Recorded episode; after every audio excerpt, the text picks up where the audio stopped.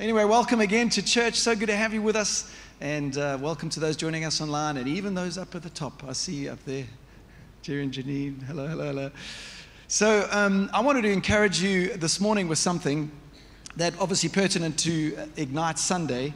And um, for, for a long time, well, pretty much since the beginning of the, the start of this church, youth and worship have been quite a priority for us. I would say they've probably been the two most important things, the areas that we focus on a lot. And it's it's amazing because it's actually the two things that people speak about the most when they speak about our church, or you know, people that don't come to this church. They speak about how there's a lot of young people, there's a vibe, and you know, the youth pumps, and they also speak about worship, that people come here and enjoy the worship here. And so it's been amazing. Those are the two areas that we put a lot of effort into. It doesn't mean we don't put effort into the other areas, but we really feel that those are two significant areas that God was going to use this church. And every church has its thing, right, that where they feel God would use it. I mean, you look at Hillsong, how God has used them in the area of worship around the world, which has just been amazing. But it doesn't mean they don't do other things. I mean, they've actually got incredible missions, and they've got an amazing college. And so diff- every church has different flows and different things that God would call them to specifically. But youth and worship are very important to us as a church. And I think it's so important that the young people are coming through. Otherwise, as I said a moment ago, we would be, you know, just a whole bunch of older people one day here in the church. We've got to have the young people coming through. I wrote this down, and I want to start off with this.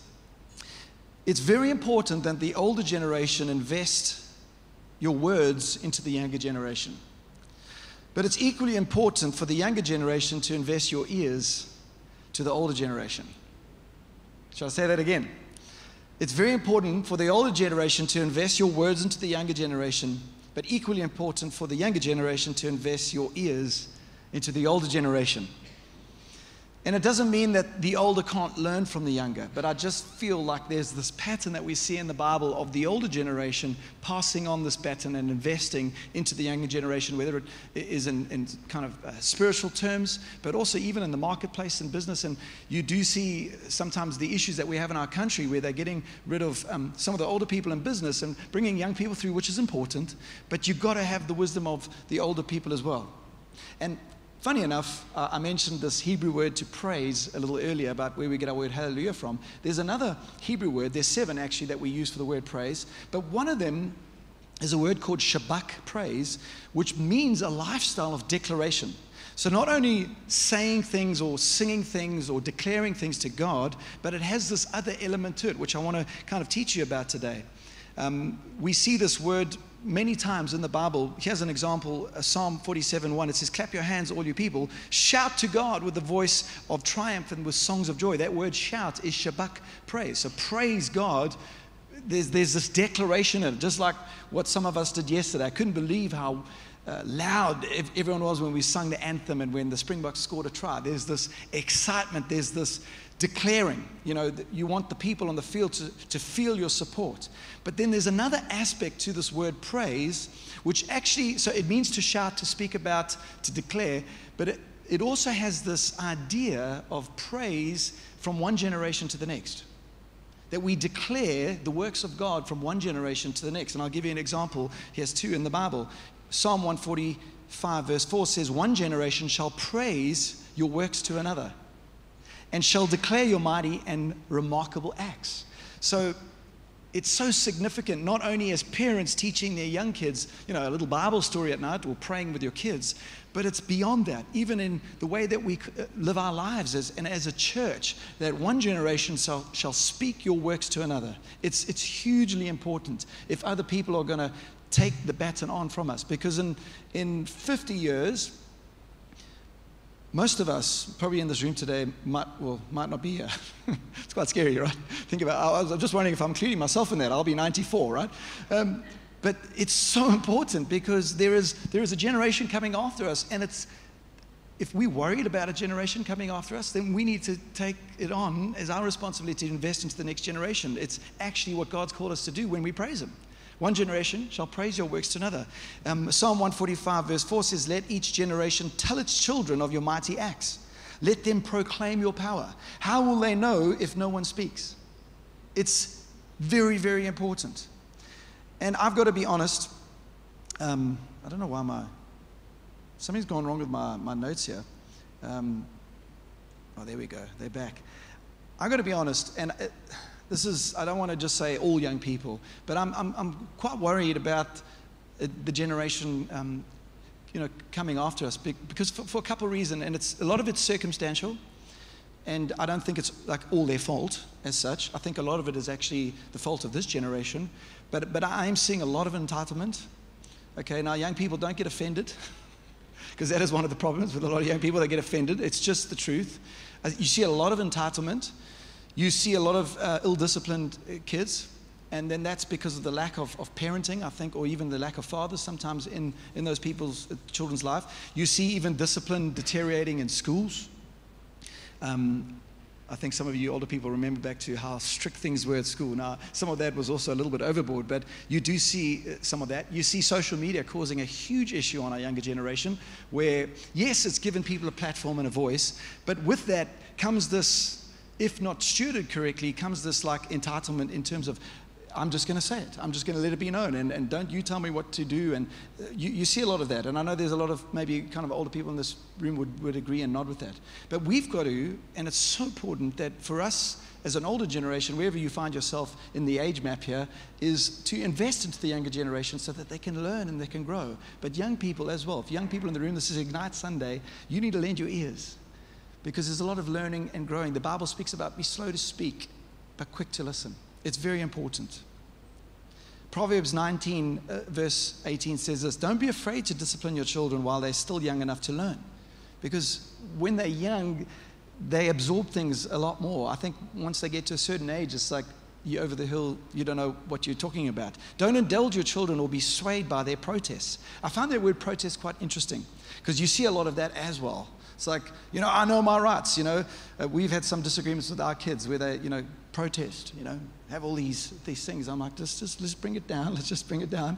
You know, let's just talk about this kindly and nicely, and, and, and we can come to some kind of resolution. So by way of setup, I think it's very important that we have this heart as older people to invest into the younger, but younger people to learn and to listen and to glean from the older generation.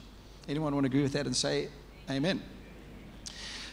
But in preparing for this, I was immediately drawn to a story, um, and there's many in the Bible, of, of one of legacy, where you see older passing on to younger, and some of the significance on that. And I think there's things that both of us can learn from that, uh, and I'm talking about the older and younger generation. And it's the famous story of Elisha, the prophet, and Elijah, who was his successor. Now, God used many people in the Bible, Um, some specifically as prophets. They would, um, what's the right word? They, they would uh, foretell what what's to come. God would speak to them, and they were they would they would bring um, kind of messages for people to either turn and repent from their ways, and speak of things that would come if people didn't listen. So it was like a supernatural ability or gift that God has given people to be prophetic in nature. It's not fortune telling, but it's it's a foresight into the future that God gives supernaturally. Are you with me? So Elijah was a prophet, and there's this powerful story where he passes on, well, he, he not, not necessarily right in this particular story where he passes on, but where he calls a younger prophet, Elisha, to come and learn and glean from him. And I want to pick up that story, and I think there's something in it for us here today. Are you ready? So First Kings nineteen, uh, verse nineteen. So it'll be up on the screens. Uh, obviously, if you've got your Bibles with you, you can open it up there. So First Kings nineteen. So this is the story. So Elijah went out and found Elisha, the son of Shaphath, plowing a field. Now, what's very important is you see the Elijah went and found. That's the old generation taking some responsibility here to go out and to seek and to find people that you can actually invest into. There were twelve teams of oxen in the field. I'm going to kind of read through it a little quicker, and then I'll unpack it a bit. twelve fields of oxen in the field, and Elisha was plowing, plowing with the twelfth team. Elijah went over to him and threw his cloak across his shoulders and then walked away. Putting a cloak was almost like a mantle, just putting it over him to say, God has chosen you, God has called you. Elisha left the oxen standing there, ran after Elijah and said to him, first let me go and kiss my father and mother goodbye, and then I will go with you. You'll see this like immediate thing that he just does. Elijah replied, go on back, but think about what I have done to you. I'm going to come back to that in a moment. It's so powerful. So Elisha returned to his oxen and slaughtered them. He used the wood from the plow to build a fire to roast their flesh. He passed around the meat to the townspeople, and they all ate. It was so funny. Yesterday, we were brying at the rugby before, and uh, I had a boerewors roll. Uh, I was picturing a nice, big, like big boerewors roll, and Jim went and bought, like, you know, that thin little, like, thing.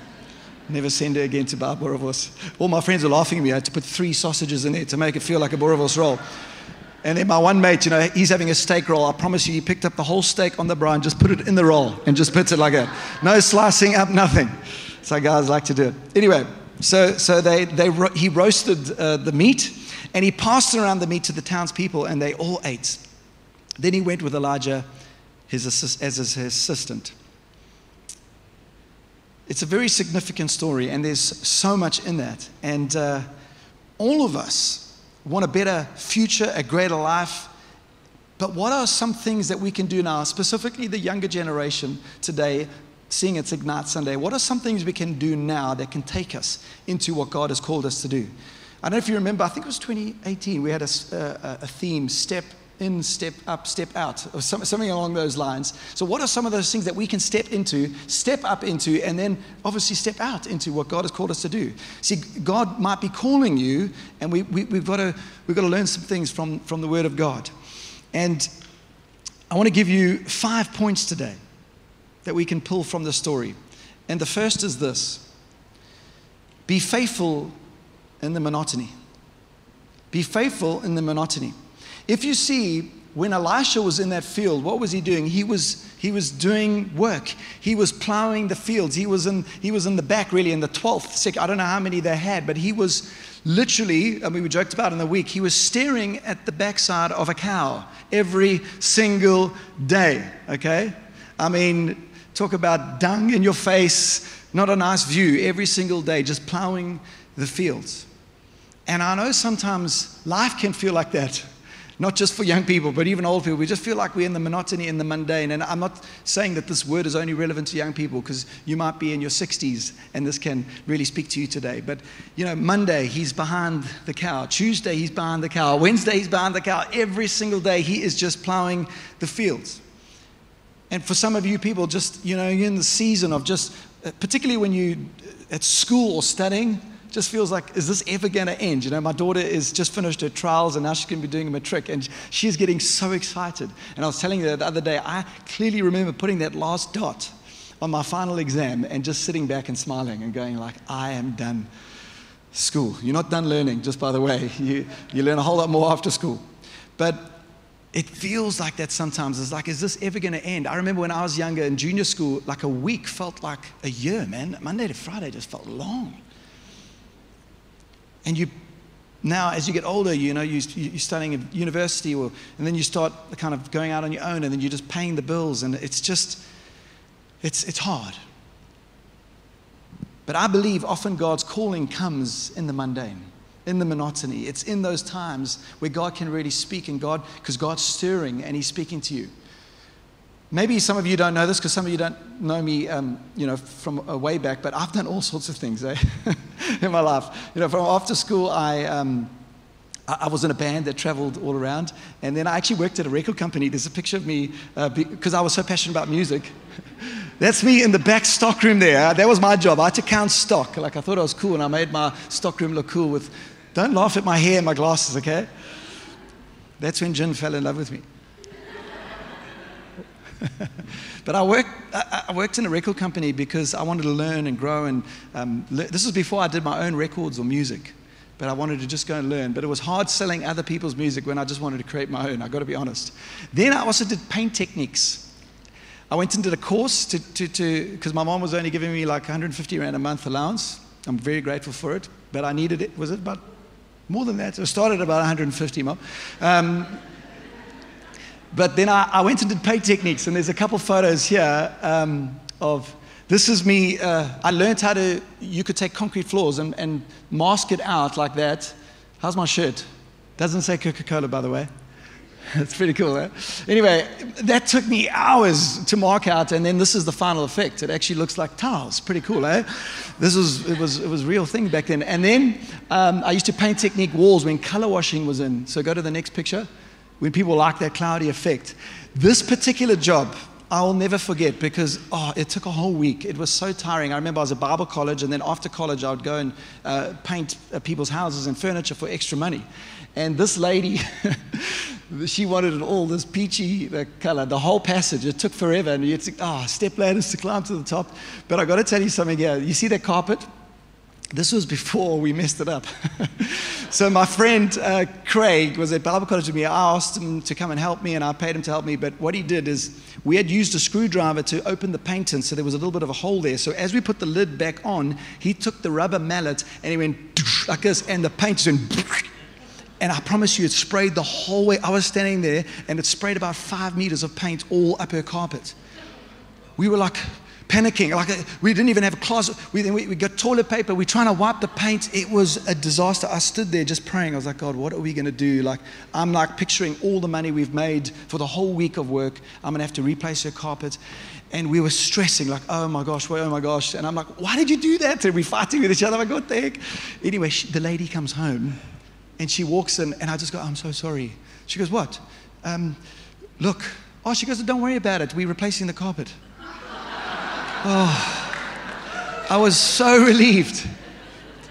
But we've all done those types of things and those types of jobs. And I mean, you know, it's in the monotony and the mundane. But I remember that's when God was speaking to me. God was calling me. We're joking about it before the service with Adele. She was on my case all the time when I was at Bible college, and someone needed to be. But that's when God speaks. That's when God matures in your life. And if you want to be something special someday, or, or do something for God, just be faithful in the monotony, because God is watching.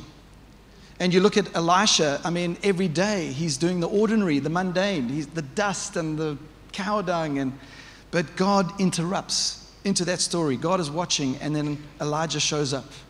And Elijah is the guy that's called fire from heaven. I mean, he was a big deal in those days. And I mean, you can imagine how excited Elisha must have been just to to meet this guy. I mean, he had heard about him, and this guy just rocks up. And you just don't know in your life when some lucky break will come. Well, not a lucky break, right? It's God's blessing and His favor in your life. Something just happens. You meet the right person. You're like, thank you, God. You've been waiting. You've been faithful. You've been serving. And igniting God's vision is more about becoming aware of His presence in your life right now. If you want God to ignite something in your life, just be aware of His presence right now in your life and the season that you're in, because His eyes are on you. And there's this beautiful Psalm one thirty-nine, which it speaks about. It says, I can never escape from your spirit. I can never get away from your presence. If I go to heaven, you are there. If I go down to the grave, you are there. If I ride the wings of the morning, if I dwell in the furthest oceans, even there your hand will guide me and your strength will support me. Take that to heart today. If you are like grinding in the mundane right now. And it goes on to say in that scripture, you made all the delicate inner parts of my body and knit me together in my mother's womb. Thank you for making me so fearfully and wonderfully complex. Your workmanship is marvelous. How well I know it. God knows. God knows you. He's made you. He knows the season you're in. Just be faithful in the monotony. And then point two is, when He comes, will you follow? First time obedience. First time obedience is very, very important. And you can see Elisha, he didn't hang around. He was ready. God had been stirring in his heart. When His moment came, he went. He didn't hesitate. He didn't sit down and go, mm, let me just think about this. Let me just kind of just get some perspective here. Let me just chat through my issues with someone first before I let this stuff go. He wasn't like, you know, should I, shouldn't I? God was already working behind the scenes, and His ordinary was interrupted by His calling, which now came into fruition. He was called. I remember at school days singing Stephen Curtis Chapman's song, For the Sake of the Call, over and over again. Does anyone remember that song? For the Sake of the Call.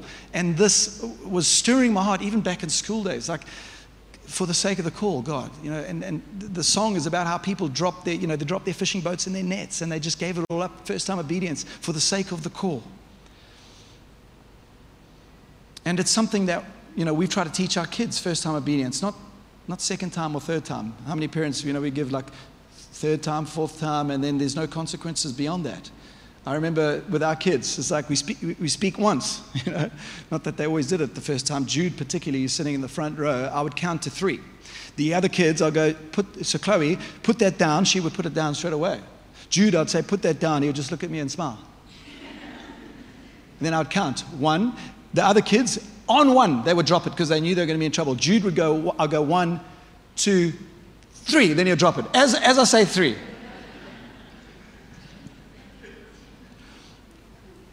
First time obedience. And I just want to say that God speaks vision to everyone that he calls.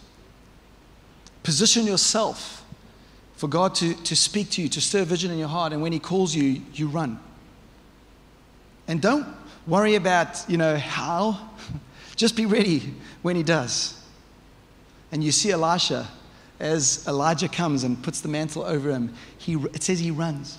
He just runs. He's like, ready. I've been waiting for this all my life, this opportunity, and he just goes for it. He takes off running. The third point is this, and very important, is you've got to let go of the past. If you want to go into what God has called you, and this is for anyone here today, you've got to let go of some things. A greater life doesn't just begin by dreaming up something, but sometimes it's about letting go of something.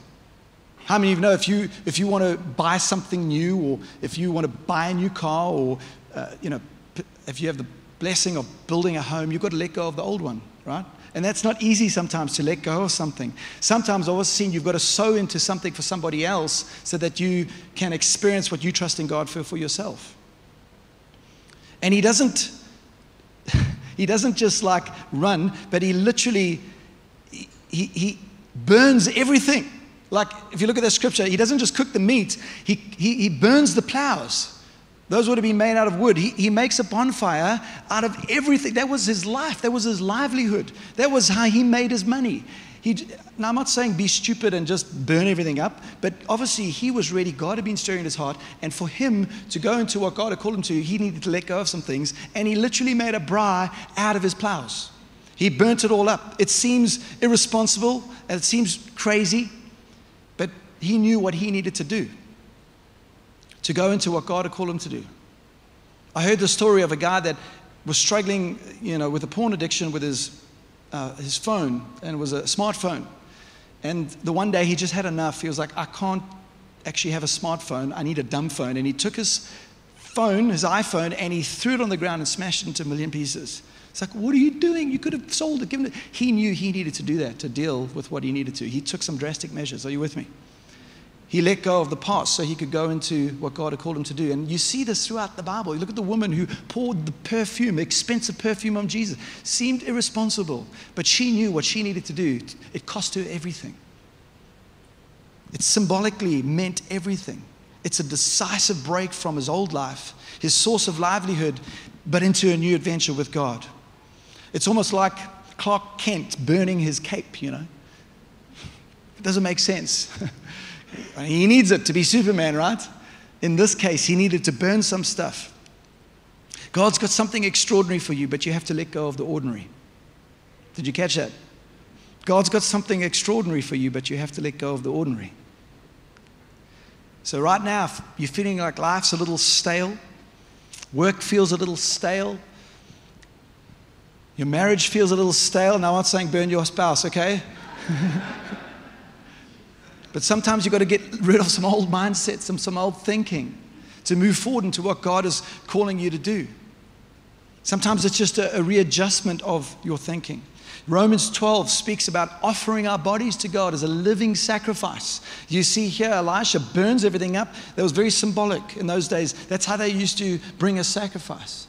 God might need to burn up some stuff in our own life. Present our bodies as a living sacrifice. Every part of who we are, Romans twelve speaks about. It's a matter of surrender. So the question today is, will you burn your plows? And we need to be saying, God, whatever greater life you're calling me into, big or small, I'm in. I'm letting go of the past. And sometimes, for now, leaving the past might just be also about becoming more passionate about the situation that you're currently in, because it's leaving a past mindset. This story boggled my mind. I got a friend, he, he, pastors, he used to pastor a church called B B C Church um, in Johannesburg, not the B B C uh, in London, right? Uh, Bryanston Bible Church. They used to live in America, and they felt very clearly they were called back to lead this church in Bryanston. Before they came back, God asked them to do the most ridiculous thing for him to be committed. God told them to cut up their green cards. He remembered just deliberating on that for, for like days, months, just like, you can't be serious. Like, what if we want to come back? This is my security guard, you know? Things go pear-shaped in South Africa. What if I'm only there for a short season? And he felt he needed to do it. And he took all the green cards, his whole family, and he cut them up. That's a big deal. I mean, people say that's stupid. Are you mad? He needed to do that because it was a letting go of the past. They came back because they're South Africans. They were living in America. They came back to South Africa, and he pastored the church. And you know that God called them back to America eventually? And that, he was like, now what, God? Like, now what are we going to do? How are we going to get back to America? They led the church for a season. He needed to do that. And somehow, miraculously, they made some calls, and they just fitted in the time frame for them to reactivate their green cards. It was a very simple process, and they were managed to reactivate their green cards. Now they're back in America, leading a church in Austin, Texas. But I remember him telling me a story. It was just like bizarre. You cut up your green cards. God knows. He knew what he needed to do in his heart. Will you burn the plows? And you see, sometimes God doesn't give us all the details, but in faith, we just got to trust him with the outcome. It's not how he's going to do it, but simply he will do it. And if you sit around waiting for all the details, all the ducks in the row, before you burn your plows, you're in for a long wait. I mean, look at Abraham. God just told him to go into the land that I told you to go. He's like, he didn't have all the details. He made all the excuses. You know, how often are we, we that as, as people like, God, like, I, I need you to, you know, show me everything. And, you know, like a G P S, we're holding in our hand, and we, we're so reliant on every single turn. That's what we like in life. But what if God is the G P S? He will show you. He will lead you. You might not know what turn three or four is, but you just got to trust him. I mean, Abraham only got a few words. What about Peter? He got one, and that was come.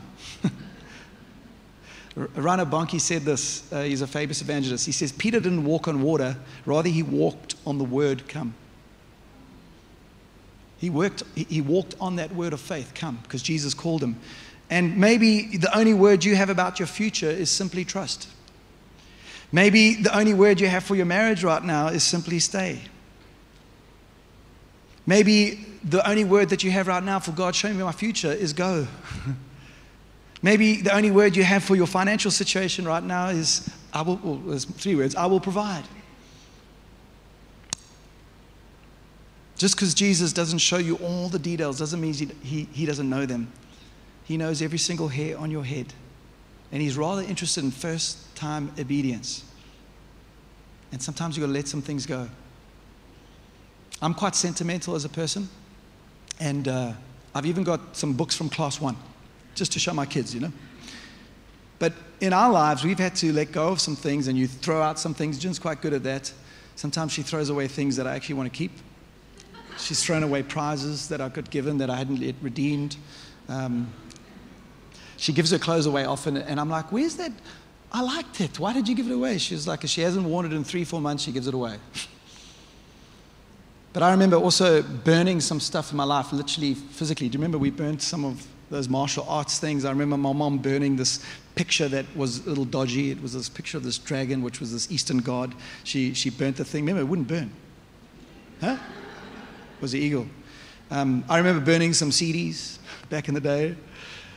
And uh, you, you see this throughout the Bible, just letting things go. The disciples just left their fishing nets in their boats right there, and they follow Jesus. What plow is he asking you to burn? Count the costs of burning the plows, but also count the costs of not burning them. Count the costs of burning the plows, but also count the costs of not burning them. And you know what's interesting? Elijah says, you, you know, when he... When he says, remember I said I'll come back to the point where he said, don't forget what I've done. Do you remember that? Sometimes we need those reminders, because so often when we go back to the past, before he went back to go say bye to his family and have the little braai, He reminded him what I've done for you. Because so often when we get back to the familiar surroundings of the past, it's so easy to hang on and to stay and hold on to those things. That's why he said, I, I just, just need to remind you what I've done. And we need daily reminders of what God has done for our life and how God has called us and what God is going to do in our life. And the last two, very quickly, is celebrate the season. Celebrate the season. It doesn't have to be a season of mourning, burning things and letting go of the past. It can be a celebration. And you see, it's exciting for Elisha. He burns the plows. He, they said they had a whole party. He was very generous. And he just, they took all the meat and they, he had a briar for everybody just to celebrate. And I, it's a celebration of a season into unknowing. That can be very daunting and very scary. But you've got to celebrate the season because he knows. Take moments in your life to celebrate things. Have a lunch, have a coffee with someone. Very important. And the last point is remember legacy. I spent the most on burning the plows because I think that's the one that we need more time on because it's very hard for us to let go. But the last point is remember legacy. I touched on it a little bit earlier, but life carries on. There will be a time when, when none of us are here anymore, but there's a generation, there's a people coming after us, not only your immediate family, but people that you choose to invest your life into. And what I love about Elisha, who then followed in uh, Elijah's ways, I mean, he went on to do some incredible things. Obviously, God used him. I mean, I don't have time to go into the story today, and I, I wasn't planning to, but there was this one story where he would stop at this uh, this lady's home that he knew. It was a, a Shunammite woman. It was a wealthy woman, and he would often stay there. He, she even made a little room for him when he would come on his travels. And this woman lost her, her son. He, he, he died. And out of like frustration, almost like anger to God, she went and put him on the prophet's bed to say, God, like, you've blessed me with a son, but like, now what? And put him on the prophet's bed. Like almost, uh, you can imagine the grief that she would have had. But then called for Elisha. And Elisha came. It's such a powerful story. You should go read it. It's in two Kings four. And he, he lies on top of the, the... First of all, he tells them all to get out the room because it's like, you guys maybe don't have faith. He lies on top of the, the, the, the boy and his mouth on his mouth, eyes to eyes. And uh, he breathes life into this dead child. And this boy comes back to life. Even says he sneezed like seven times or something. It's crazy. I mean, a, I don't know why you record that in the Bible, God, but it's interesting. He sneezed. I don't know. Maybe you just had to get rid of the, shake the dust off, right? I don't know. But isn't that powerful? God used him so powerfully. Now there's a legacy of God's miraculous power. But the last and final story is this. When it talks about leg- legacy long after you're gone, and this is what excites me more than anything, is two Kings thirteen. It just says, then Elisha died and was buried. Thanks, God. Elisha was died, he died and was buried. That's the reality. We all, you know, dust to dust. I mean, it just says he died and was buried. But after he died, it says this, groups of Moabite raiders used to invade the land each spring.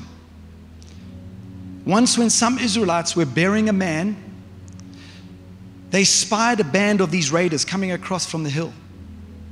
So they hastily threw the corpse, this man that they were burying, into the tomb of Elisha and fled. So Elisha's dead body was in a tomb. Dead, dead. They take this dead guy, they're going to bury him, they throw him into Elisha's tomb. But as soon as the body touched Elisha's, Elisha's bones, the dead man revived and jumped to his feet. There was still life in his bones long after he died. Isn't it powerful? Long after you gone, what life do you leave? Phew, that, I mean, that just is powerful, isn't it? You can feel God's Spirit moving and working in and through that. And I trust that as you've got a revelation of that today, that you can understand more than anything, as you let go of the past, as you grab onto God's calling, long after you're gone, let's trust that God would use your life as a testimony. There are young people, hundreds of them here on a Friday night, that need that legacy. They need people like you investing into them so that they can be revived. Because let me tell you, there's some young people that are, they, they're struggling, man. Their lives uh, feel like they're nothing. They're spiritually dead inside, and they need you to bring them back to life.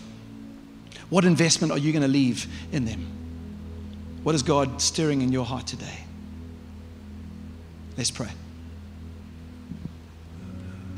Father, we thank you for your word every week. Just, just mind-blowing, God, what you want to say and speak to us as your people. Lord, firstly, I pray for any young person in this room that that story would be just one that would really motivate and encourage, God, just to be faithful in the monotony. But when you call, there would be first-time obedience.